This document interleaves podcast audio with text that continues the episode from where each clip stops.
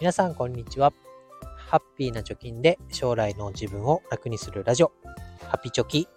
今日もやっていこうと思います。えー、このラジオでは、2人の子供の教育費1000万円を10年かけて貯金ゼロから貯めてみせるぞということで、日々やっております。えー、今日のテーマの前にあれだ、えっ、ー、と、現在地としては、え残り期間9年と1ヶ月で、現在350万円貯まってますので、残り650万円ということで、えー、頑張っていこうと思います。えー、今日はですね、この間衝撃的な記事が新聞に出ておりました。で、学費のね、インフレっていう問題あると思います。まあどういうことかというと、まあ幼稚園、小学校、中学校、高校まで大学まで通って、いくらっていうのが大体出ると思うんですけど、その値段が徐々に徐々に上がってきてるよという問題です。で、え、実際今の金額はこれぐらいっていう目安は出てるけど、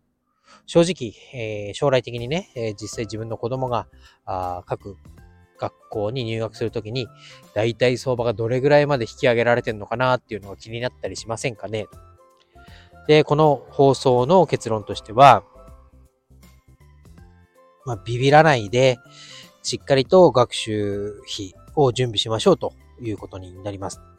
で、衝撃の記事は何だったかっていうと、項目がね、項目じゃない、題名がね、すべて私立に行った、高校まで全て私立で行った場合、学習費が1838万円になりますよと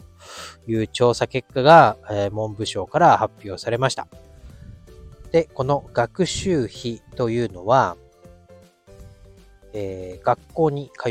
う入学金とか授業料とか、えー、それ以外に、まあ、塾代であったり、あとは、なんだ、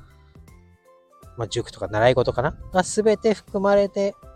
すべて公立で、じゃない、私立で行くと1838万円ということらしいです。でね、老後1人2000万円問題っちょっと前に話題になってましたけど、もうこれもね、子供1人2000万円問題じゃないかと いうように感じております。で、この調査っていうのは、3歳から18歳までの15年間で、すべて私立に通った場合は1835万円。すべて公立の場合は574万円かかるよということで、まあ、この金額っていうのは、えー、今、小学校とか高校とか、この調査の学校に通っている親2.7万人にアンケート調査した結果みたいです。で、えー、いずれも過去最高額になっていますよということです。で、えー、まあ、ビビるなというね、テーマで、えー、発信してますけど、なんでビビんなくていいかっていう根拠をお話したいと思います。それはですね、まあ、全て私立で行くと、幼稚園から高校まで約1800万ということでしたけど、その内訳を見ると、幼稚園から中学校までで1800万分の1500万円かかるよということです。なので、まあね、私のようなね、庶民家庭は、そもそも、まあ、幼稚園は私立っていうことはあり得るかもしれませんが、小学校、中学校、私立っていう選択肢がまずないということで、とりあえず安心とで、まあ、高校は、まあ、受験がね、えー、うまくいく、いかないっていうのがあると思うので、私立っていうのも、まあ、選択肢としては考えておかなきゃいけないですけど、その小学校、中学校を私立で、えー、行かないというのであれば、金額はガクッと下がります。まあ、つまり、中学校までは公立、高校は公立か私立かどっちかっていう場合は、まあ、幼稚園から中学校まで公立の場合は420万円です。で、高校が公立の場合は154万円という数字が出ているので、まあ、合計574万円。で、一方、高校だけ私立っていう場合は、私立の高校に行く3年間の学習費が316万円ということなので、合計736万円と。えー、高校まで全部公立で行くと574万円。高校だけ私立の場合は736万円ということです。で、高校公立の場合は年間で、トータルの年間で38万円。私立だと49万円になるというような計算になります。で、これが、まあ1800万円って聞いた時と700万って聞いた時だったら、だいぶこうインパクトっていうのは変わると思います。で具体的にどういうふうにこの学習費、手当てをするかっていうところもちょっと触れていきたいなと思いますけれども、まあ、今、えー、18歳違う、15歳までの、えー、子供には児童手当が付与されていると思います。まあ、高額、高所得者とかだとちょっと金額変わってると思うんですけど、まあ大抵の場合は、満額もらえてると思います。その児童手当を15年間ですね、貯めて一切手をつけないと約200万円ぐらいのお金になりますと。この200万円っていう金額は、まあ、公立の高校に行くよと言った場合は、公立の高校の学習費が154万円という調査結果が出てますので、まあ、賄えちゃうよねっていう感じです。で、さらに私立でもビビらなくていい理由の一つとしては、我々にはね、来年1年間、ジュニア NISA の枠がまだ残ってますよ。で、ジュニア NISA っていうのは、まあ簡単に説明すると、80万円の投資が子供1人当たりできまして、その80万円の運用にかかる利益、運用して、利益が出た時にかかる税金が、まあ、0円になるよと。だから80万円を運用して、で15年間5%で、えー、利回りがね、5%で運用できたとすると、理論上166万円になると。つまり80万円投資をすると倍になりますよということです。この166万円と、えー、さっき話した児童手当、満額だと200万円を足すと、まあ、360万円ぐらいになるので、私立の高校3年間行ったとしても316万円ということで、賄えちゃうよね、充填できるよね、ということになります。で、えー、このように、まあ、音声でね、話してちょっと分かりづらかったかと思いますけれども、はじめ、えー、1800万円15歳、え、15歳までにかかるよって言われたとき、あ、18歳か。18歳までで1800万かかるよって言われたら、やば、2000万じゃんみたいな。えー、子供を産むのどうしようかな、みたいなね、えー、感じとか、これから払っていけるかなっていうような不安になると思いますけど、この不安っていうのは、やっぱり相手を知らないから起こってしまうんじゃないかなと思います。で、いつまでにいくら用意すればいいのかっていう目安が、まあ、あらかじめ自分の中で持っておくことができていればあいいんじゃないかなと。余計にね、不安があることはないんじゃないかなと思います。しかも学習費っていうのは、いきなり、えーまあ、全部公立で言ったら574万円っていう数字が出てますけど、ある時点で574万円必要になるっていうものではありません。小学校まででいくら、中学校に入学するときはいくら、まあ、高校だとね、入学金があったり、受験があったりで、えいくらかかって、え1年目でいくら、2年目でいくら、3年目でいくら、みたいな感じのお金のかかり方になります。だから、なんて言うんだろう。リミットがそれぞれまちまちというかね、まあ、高校受験のお金を今から用意しておかなくてもいいなと。その高校受験のお金っていうのは10年後にあればいいよな、みたいな計算ができるよねっていうことです。で、この不安が大きくなってしまう理由っていうのはやっぱり知らないからだよということですけれども、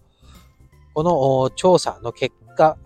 調査自体についてもちょっと振り返ってみたいなと思います。この調査っていうのは2年ごとにやってるみたいなんですけど、1回前、本来だったら2020年にやるはずの調査っていうのがコロナでできていないと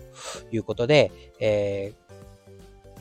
直近行われた調査っていうのは2018年だったみたいですね。この2018年から今年2022年までの間に、え何が起こったかっていうと、まず消費税の増税がありました。2019年に10月、2019年の10月に8%から10%へ消費税が上がりました。あとは授業料が上がったとかね、塾代が上がった原因が、まあ、このトータルの学習費の押し上げにつながったんじゃないかと言われております。で、この上がったっていうのを具体的に見ると、この2018年からの4年間で、私立の小学校にもし行くのであれば、あ私立の小学校6年間で1000万円かかるみたいですね。でこれは18年比で104%アップ。金額にすると40万円上がったと。で、公立の小学校。これ6年間で211万円。まあ、年間で言うと35万円かかるよというところなんですけど、18年比で109%アップと。金額で言うと18万円アップ。だからまあ年間で3万円ずつ上がってるよみたいな結果になると思います。で、えー、初めにも言いましたけど、まあ、教育費っていうのは、えー、インフレしてるのは間違いない。毎年値上がりしてるのは間違いないっていうのがこの数字からでもわかると思います。ただ、この値上がり幅っていうのは消費税であったり、塾代、習い事代が占めてるんじゃないかという結果、見解が出てます。なので、まあ、これはね、日々のお金との向き合い方、消費とか浪費というところに、えー、なってくると思いますけど、まあ、塾一つとっても、まあ、過剰に心配してね、何でもあれやこれや習わせればいいっていう問題でもないでしょうし、その自分の子供がね、例えば泳ぐのが苦手なのに、オリンピック選手を目指すようなスイミングスクールに入れるっていうのはおかしなことだなっていうのは気づくと思いますけど、知らず知らずのうちに、なんか周りがやってるからこれやらせようとかね、何、これ大事だと思うからややらせた方がいいんじゃないかっていうことで、子供にね、あれやこれや塾代で押し付けるっていうのもどうかなと。そこはまあ投資するね、将来性があるのかっていうのも、まあ自分の子供だからあんまりこう客観的に見るっていうのは難しいかもしれませんけれども、その辺ね、あの、何でもかんでもっていうところじゃなくて、えー、まあ、やらせてみてダメならやめるとかね、えー、なんだ、初めだけちょっとやってみて、続かなそうだったらすぐきっぱりやめる。同じこと言ってるわ。とか、えー、これはもういらないだろうとか、何か置き換えができるだろうというので塾代をカットするとかね、そういう判断も必要なんじゃないかなと思います。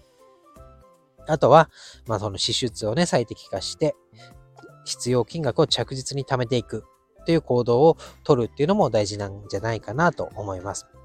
まあ1000万円貯めるっていう目的でこのラジオもやってますけど、まあ、1000万円をね、10年かけて貯めるってなったら、毎月8万3000円をコツコツ貯めていけばいいわけです。逆に、えー、投資で、さっきもね、5%で運用するって言いましたけど、利回り5%ある投資商品に、えー、8万3000円投資できれば、10年かかったら1万281、違う、1281万円になるっていうね。まあ、あこれはあくまでもシミュレーション上の金額っていうのが出てますけど、まあ、10年かけて1000万ってなかなかこう1000万っていうと大きいお金だと思いますけど、割っていったらね、月8万かと。まあ、頑張れない数字はないなということに気づくと思いますから、まあ、必要以上に怖がるのではなくて、いつ、いくら必要かっていうのをあらかじめ、えー、割り出して、あとは、えー、自分の子供はね、えー、行けるとこまで公立で行くぞとか、中学校までは公立で、えー、高校からは、まあ、留学させるなり、私立のあそこの高校に行きたいなっていうビジョンを、まあ、なんだろう、直前まで持たないのではなくて、あらかじめこう見通しを持って日々生活していくのが大事じゃないかなと思いましたので、まあ、ビビりそうになった自分に向けて、え、この放送を撮ってみました。ということで、今日は以上です。バイバイ。